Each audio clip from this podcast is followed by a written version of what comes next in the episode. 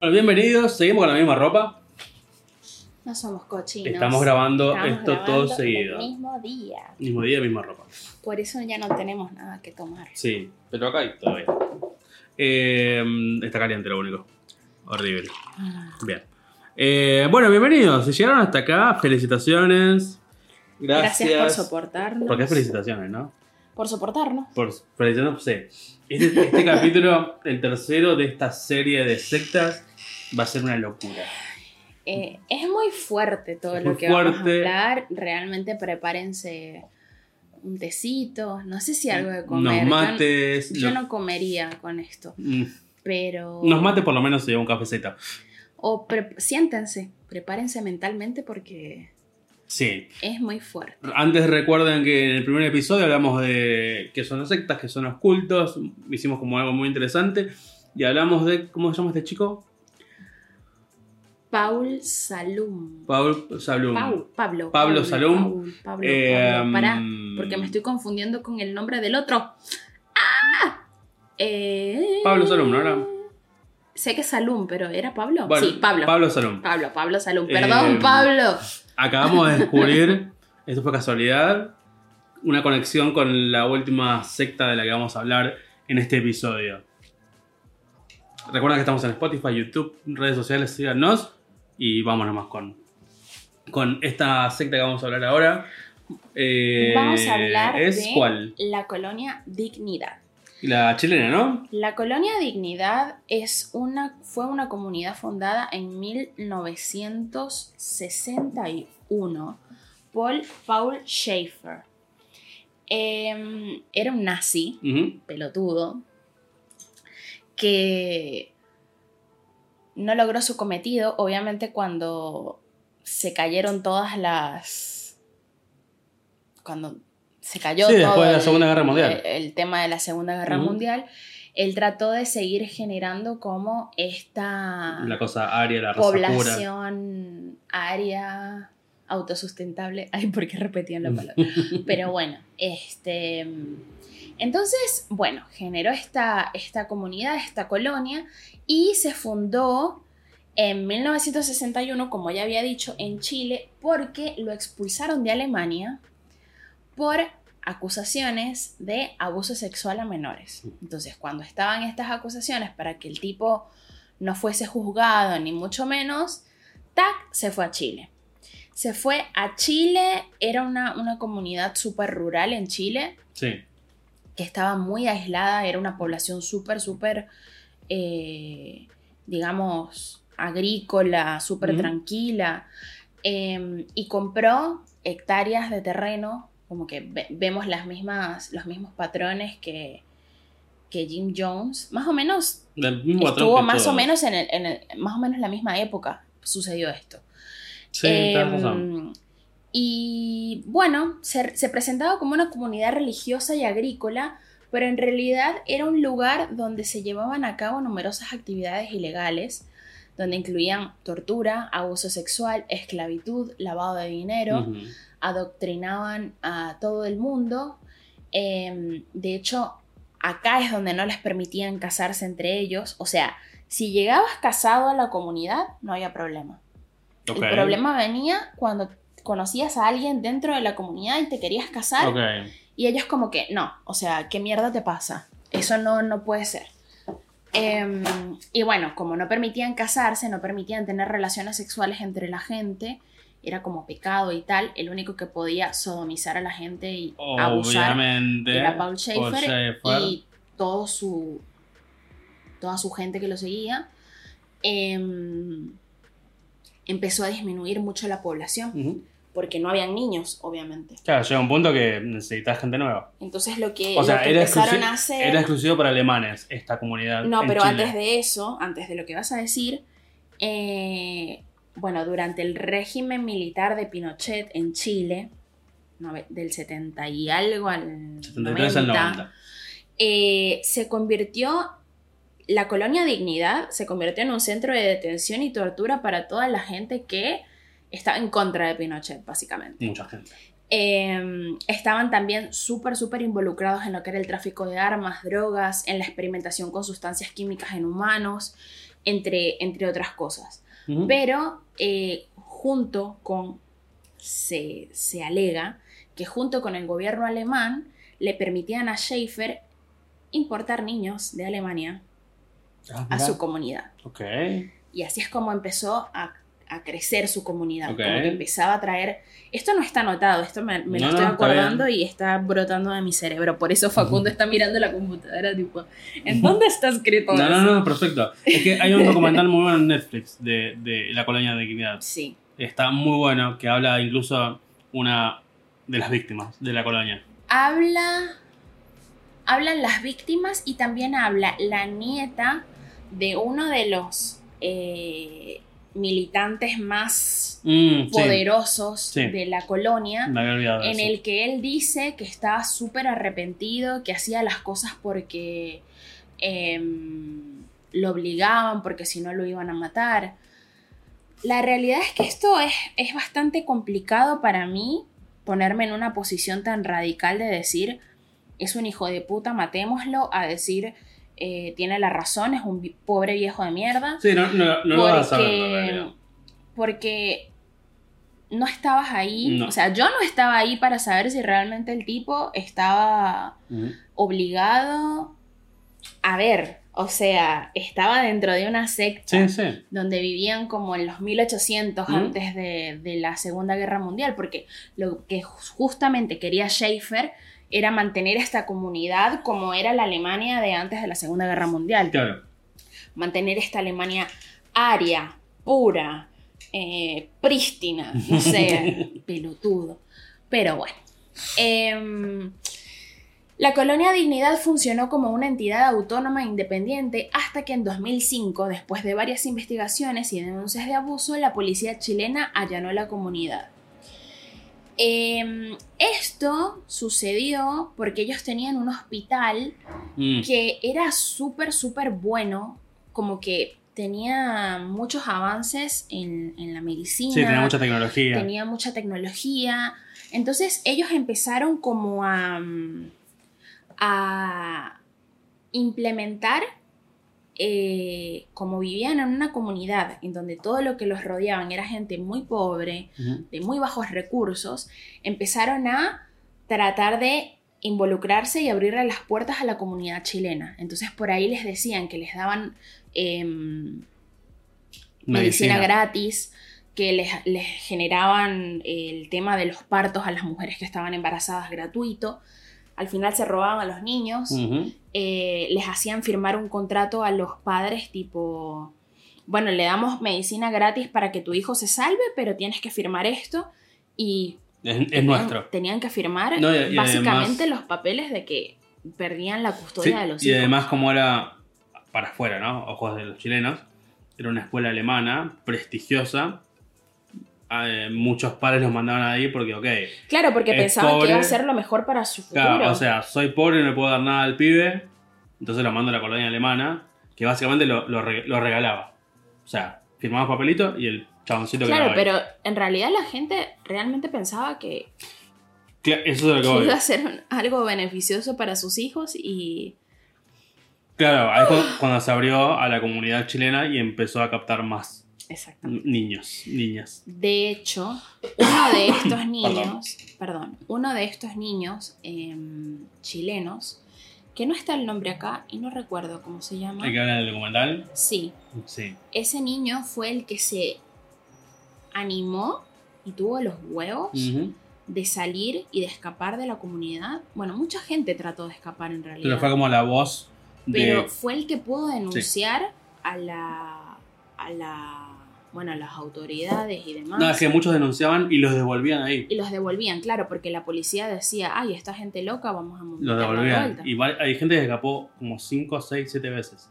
Y Sí, los y devolvían. los devolvían pero este niño creo que se habrá asociado con los padres no sé cómo no fue no el recuerdo cómo fue bien la cosa. pero eh, está en el documental muy bien explicado Sí, por él mismo que está bueno. así que mírenlo Eh, pero bueno eh, gracias a él fue que lograron Sí, allanar la comunidad. terminar de allanar la comunidad, ver las condiciones del hospital, Ujú. ver los túneles subterráneos donde torturaban y masacraban a toda la gente, Ujú. donde los mataban. donde ¿Qué onda? Hacían todo. Experimentaban con- Schaefer dormía con 6 o 7 nenes de 6 años al día. al día. O sea, Dice que violó a más de 3.000 personas. O sea, 3.000. y todos nenes. o sea, 3.000 una- nenes. Una barbaridad, una barbaridad, de verdad. Y el chabón encima creo que se murió. Era horrible. Bueno, a todo esto, Perdón, ya me se ve. el tipo, eh, cuando allanaron la comunidad con la misma ayuda de, de la gente que, que apoyaba la dictadura de Pinochet y demás, eh, escapó. ¿A dónde escapó? ¿A dónde vienen todos los nazis? Argentina. Argentina. Y se sentó, creo que fue en Chacabuco. Chacabuco pues está jodiendo. O sé que fue en Buenos Aires, Mm. en Gran Buenos Aires, o sea, en, en provincia de Buenos Aires, pero no estoy muy segura. Esto lo vamos a...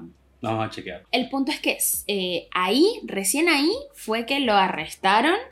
Fue supuestamente disuelta la comunidad, pero la cantidad de gente que quedó desamparada porque no tenían papeles Sí. alemanes, no tenían papeles chilenos, se quedaron literalmente en la miseria, en la pobreza, Sí, sí, en la eh, nada. El gobierno chileno dice, no son mi responsabilidad porque son alemanes.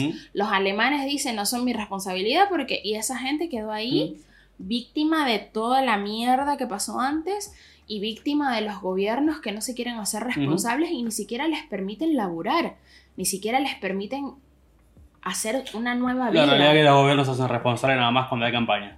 Pero es una porquería de mierda. Y mm, bueno, arrestaron al pelotudo de Schaefer, lo condenaron a cadenas perpetuas, bla, bla, bla. Pero se murió al poco tiempo. El tipo se murió sin pagar sus crímenes. El Y tipo, medio que se murió cagándose de risa. El tipo lo entrevistaban, en los juicios estaba riéndose siempre como, ay, pelotudos, lo logré y logré escapar. O sea, Es que literal lo logró escapar.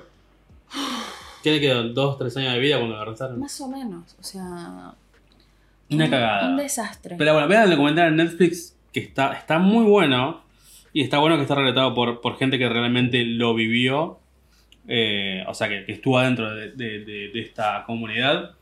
Eh, y cuéntenos qué, le parece, qué les parece. ¿Qué Y les bueno, parece? al final eh, eh, es considerada como uno de los lugares más siniestros en Ujú. la historia de Chile, debido Sí. a las numerosas violaciones a los derechos humanos que se llevaron a cabo dentro de la Ujú. colonia Dignidad. Sí. Y qué, qué irónico que se llame Colonia Dignidad. Colonia ¿no? de Guinea, claramente. Pero bueno. Eh, um, ahora va- vamos, eh, ahora sí a, a lo que yo quería llegar. Sí, Facu está. Estoy, eh, es que me encontré con esta info hace muy poco y empecé como a leer y a leer y...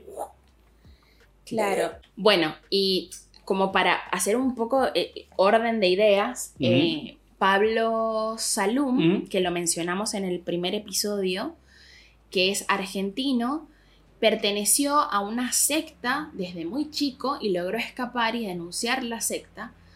Eh, y está generando un proyecto que se llama Ley Antisectas, justamente para tratar de evitar que este tipo de cosas sucedan como sucede con, en, en- en México reciente con Ricardo Ponce. En Venezuela también, que hay un pseudo sanador, que acá tengo el Instagram, la foto. sanación integral, así. meditación, enseñanzas espirituales. Em, sanador holístico, maestro tántrico, cuerpo, mente, alma y espíritu. Eh, te ayuda a sanar reflexiones, enseñanzas, terapias para una vida espiritual. Tengo una amiga que lo conoció. Todas, todas como- alertas rojas. Tengo una amiga que lo conoció como Pedro. ¿A este? Sí. Era Pedro, ¿Cómo se llama ahora? el maestro. El maestro. Como que le corta el pelo al lazo. Ahora es Shani. Shani Shak Tianda. Shani Shak. Tianda. Listo. Em, y bueno, lamentablemente conozco gente que forma parte de, de esta secta y nada, me, me- me da mucha tristeza porque se aprovechan de la necesidad de la Mm, gente. Literal. Pero bueno, volviendo al tema anterior, quería mencionar a este pelotudo y no dejarlo por fuera. Volviendo al tema anterior, claro, yo escuché, pero no había investigado mucho al respecto sobre Pablo Salum, hasta que Facu me nombró que había una secta de una escuela de yoga. Y hace unos meses atrás habíamos visto una, un documental en Netflix de una escuela de yoga, que es el, el yoga La, de- la de Bikram, Bikram. Yoga caliente. que es el yoga que, que como que te hace... em, Sudar mucho. Claro, ¿cómo es que se dice? Tipo, estos ejercicios de alto impacto como, como si fuera CrossFit, una Ujú. cosa así, pero para que te ayuden a, a exponenciar tu chakra sexual y toda la onda, bueno. Pensamos que era ese, pero no. El tipo, eh, véanlo, también está en, en Netflix, Sí. el tipo eh, hacía como profesorados para que la gente después vaya y Sí, te certificaba para hacer tu mierda. certificaba y abusaba de la gente que se iba a certificar, Obvio. o sorpresa, eh, más toda la plata que le sacaba y demás.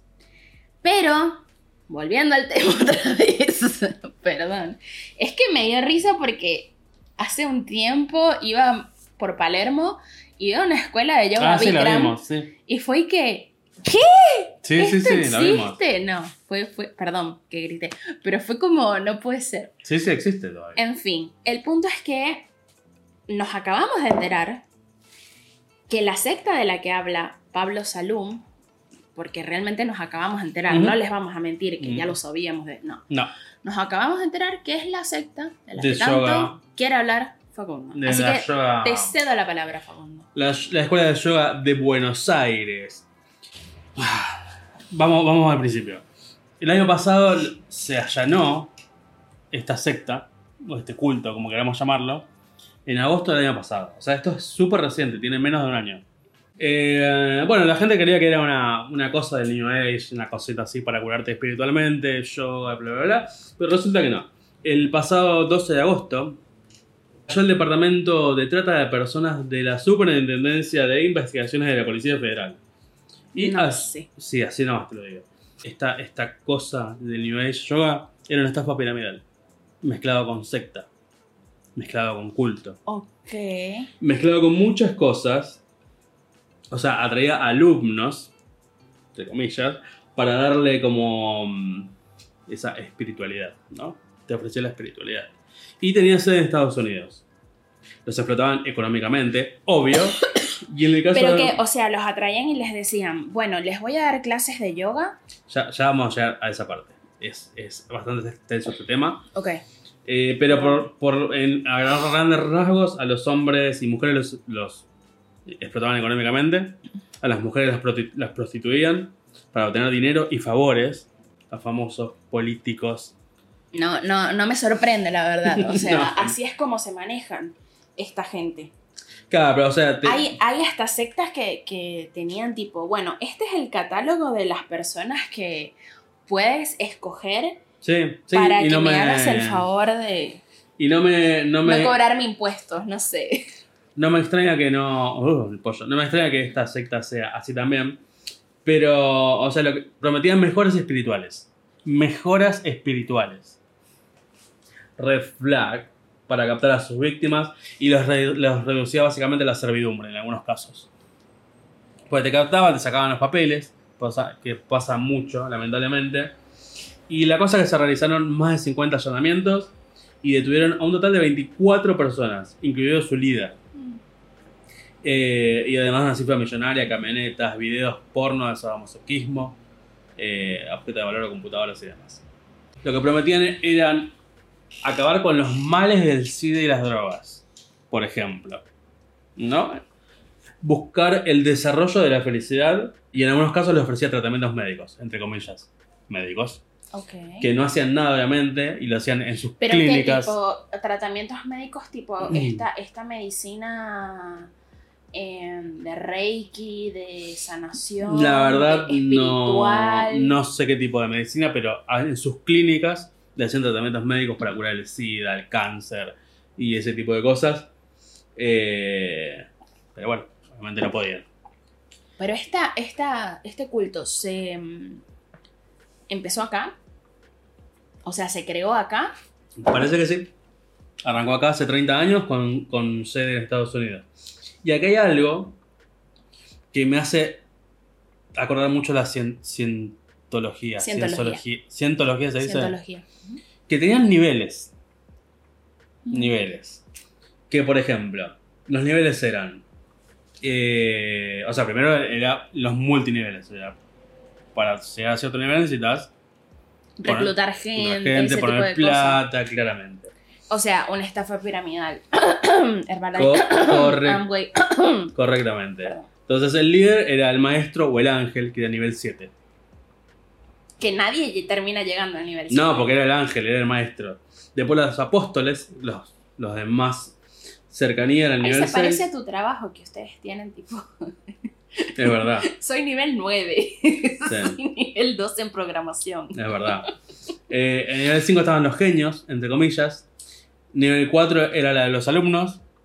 Y nivel 3, 2 y 1 eran los humanos comunes. Es decir, vos entrabas como humano común.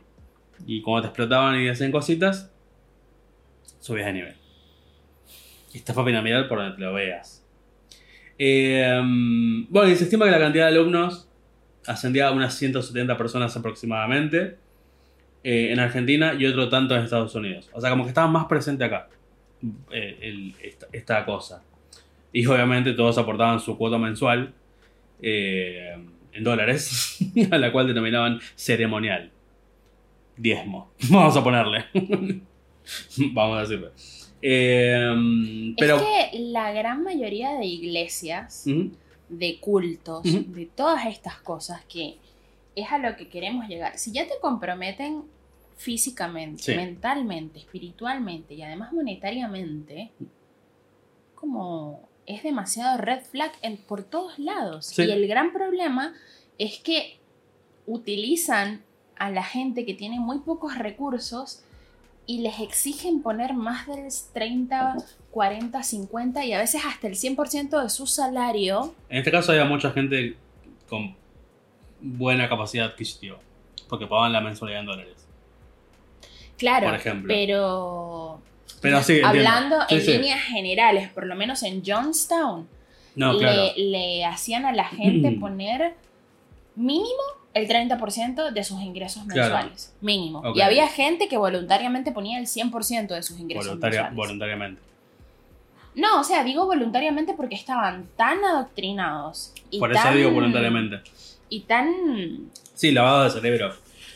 Pero bueno, viste, había más o menos de alumnos 170. Pero víctimas más de 1500. Wow.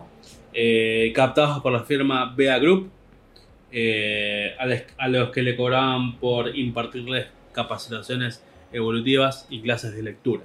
Realizaron distintas jornadas que estaban dirigidas a organismos estatales, consejos profesionales, organizaci- organizaciones con o sin fines de lucro, emprendedores y público en general. Esto, Me siento deprimida. ¿no? Y, y lo que me leíste hace O un rato. porque, porque siento que estas cosas me hacen perder la fe en la humanidad horrible. Sí. Y, y me siento horrible porque jamás es culpa de la víctima. O sea, Ah, no, jamás- claramente. Y es lamentable porque mucha gente lo que dice cuando se destapan todas estas cosas es, ay, pero qué boludo, ¿cómo no te diste cuenta? No, es que no, no, no te das La cuenta. realidad es, es, o sea, este tipo de situaciones, de sectas, de cosas, están manejadas por personalidades narcisistas, psicópatas narcisistas, Gente que sabe cómo que manipularte. saben cómo manipular a la gente. Tienen ya sus técnicas de manipulación. Para que no te des cuenta y cuando te das cuenta ya estás adentro. Y cuando te das cuenta que está pasando algo malo, el lavado de cerebro tan, tan grande que tienes en la mente No te permite actuar.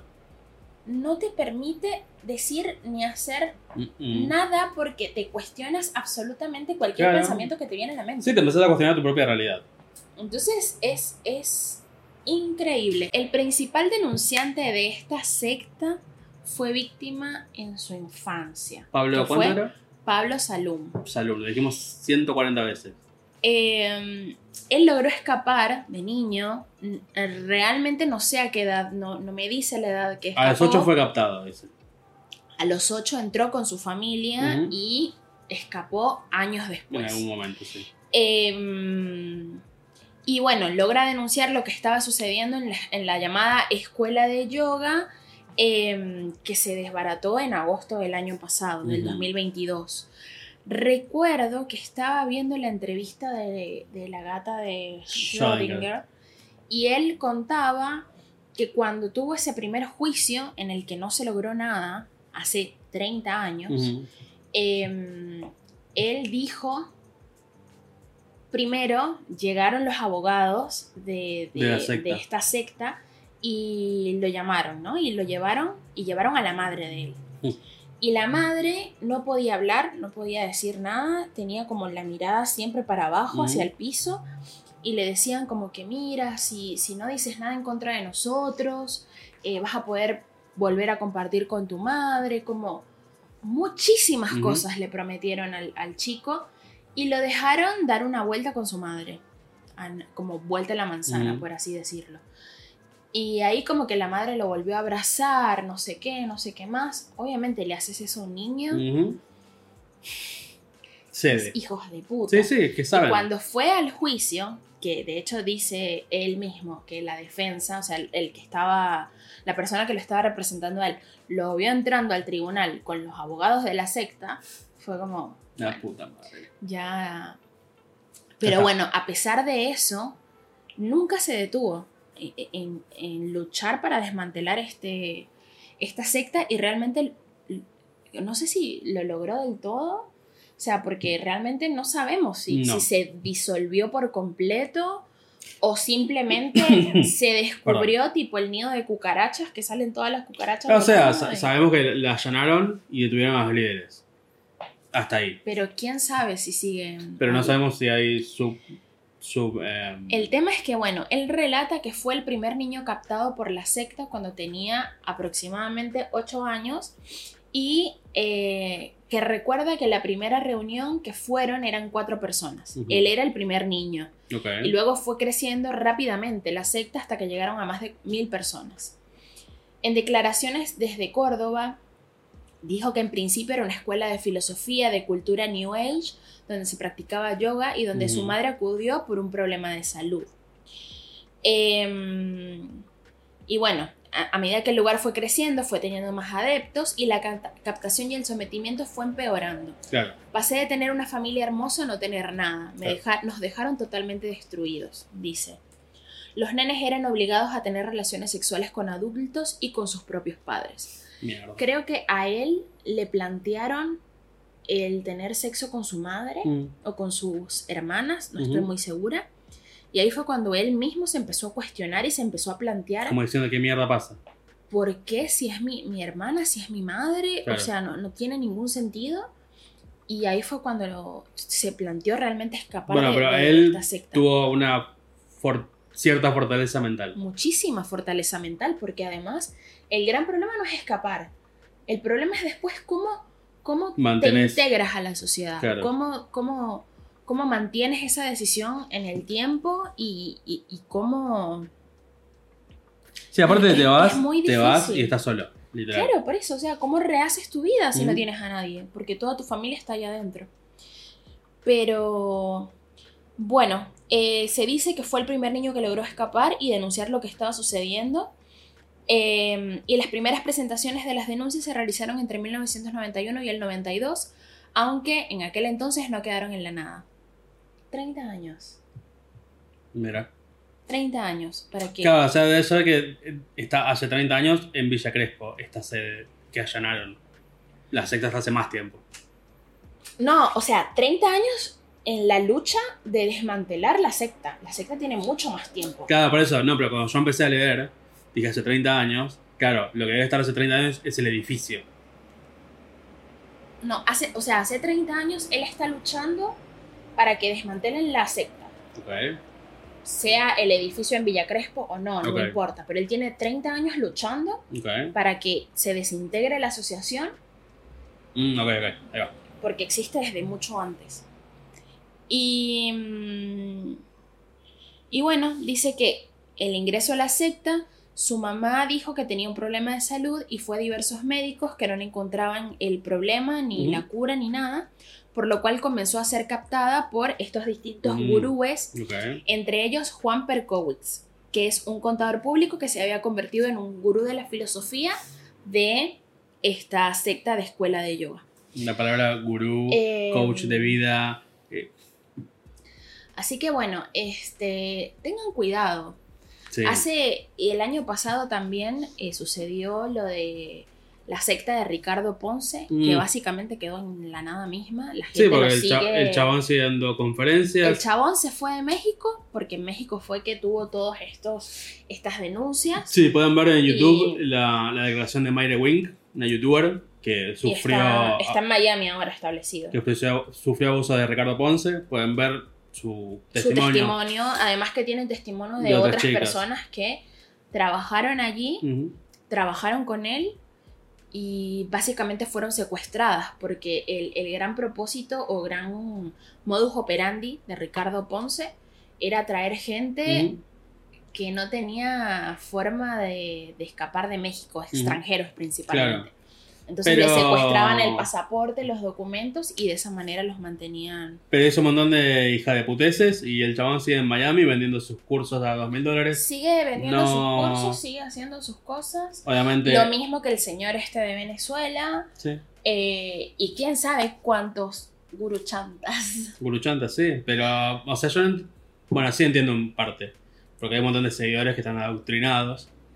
No, y más allá de Pero eso, hay- yo siento que nosotros tenemos la dicha de tener o no creer en la espiritualidad o tener una espiritualidad bastante personal, ¿no? Mi- mi acercamiento con la religión se debe mucho al catolicismo, porque toda mi familia es católica, pero siempre estuve como muy adentrada en la religión católica porque tengo muchos familiares que son sacerdotes, que son monjas, entre otras cosas que los respeto porque me parece que viven su vida tranquilos, no joden Claro. a nadie, por lo menos mis familiares, que yo sepa, ojo al piojo, que yo sepa, no, no le hacen daño a nadie, ¿no?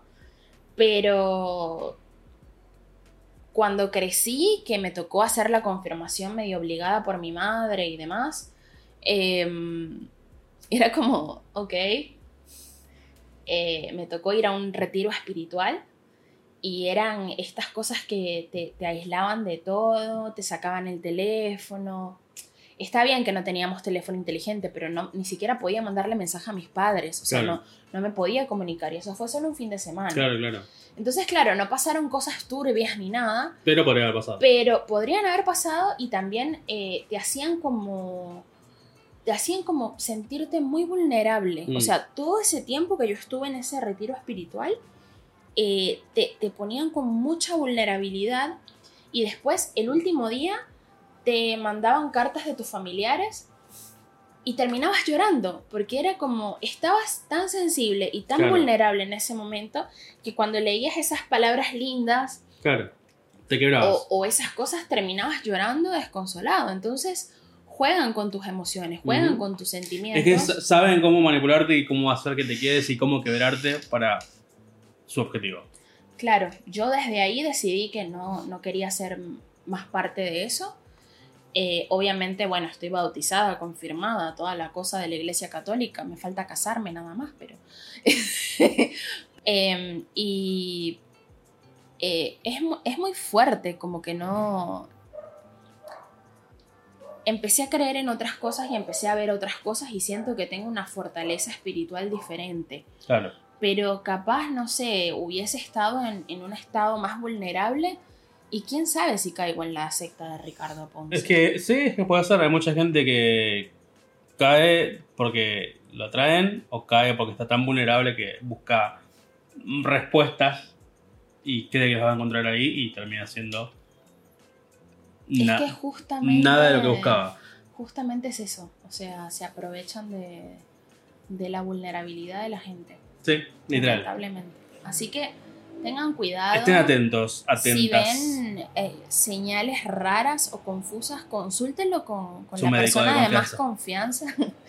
no, con su familiar más cercano, Sí. amigo más cercano. Cuéntenle lo que están eh, experimentando, porque capaz una visión de afuera, de otra persona, te hace ver. Sí, te ha salido un poquito los ojos. Em, pero bueno, si llegaron hasta acá, gracias. Gracias. Tercera, esta fue la tercera parte De... Que quedó un poquito extensa, pero creo que está bastante interesante. No, esta parte a mí me encantó, la última. Tratamos de hacer un recorrido general de, de las sectas más conocidas, pero bueno, siempre pueden buscar información. Ya les recomendamos un par de cositas en Netflix para ver. Eh, nada, si llegaron hasta acá, muchas gracias. Es, recuerden suscribirse, Gracias por comentar, cuéntenos qué les parece. Cuéntenos si sabían la secta No. de Buenos Aires. Pueden porque- escuchar en un montón de lados y compartir. Porque yo recién lo, lo descubrí hace poquito. La Bien. secta de acá. Así que si ustedes la conocían, cuéntenos en los comentarios. Cuéntenos, a ver qué, qué, qué, qué les parece. Si pertenecieron capaz a esa escuela, cuéntenos en los comentarios qué onda. Si realmente están así, si saben, tienen más información. Eh, estamos en un montón de lados, como dijo Facu. En muchos lados. Pueden con- contarnos también en Instagram si les da paja escribir en YouTube. Pueden Pero miren el capítulo. Sí. o escúchenlo. O. Eh, pero bueno, gracias por llegar hasta acá y nos vemos en la próxima edición de Según Vos y Yo. Adiós. Bye.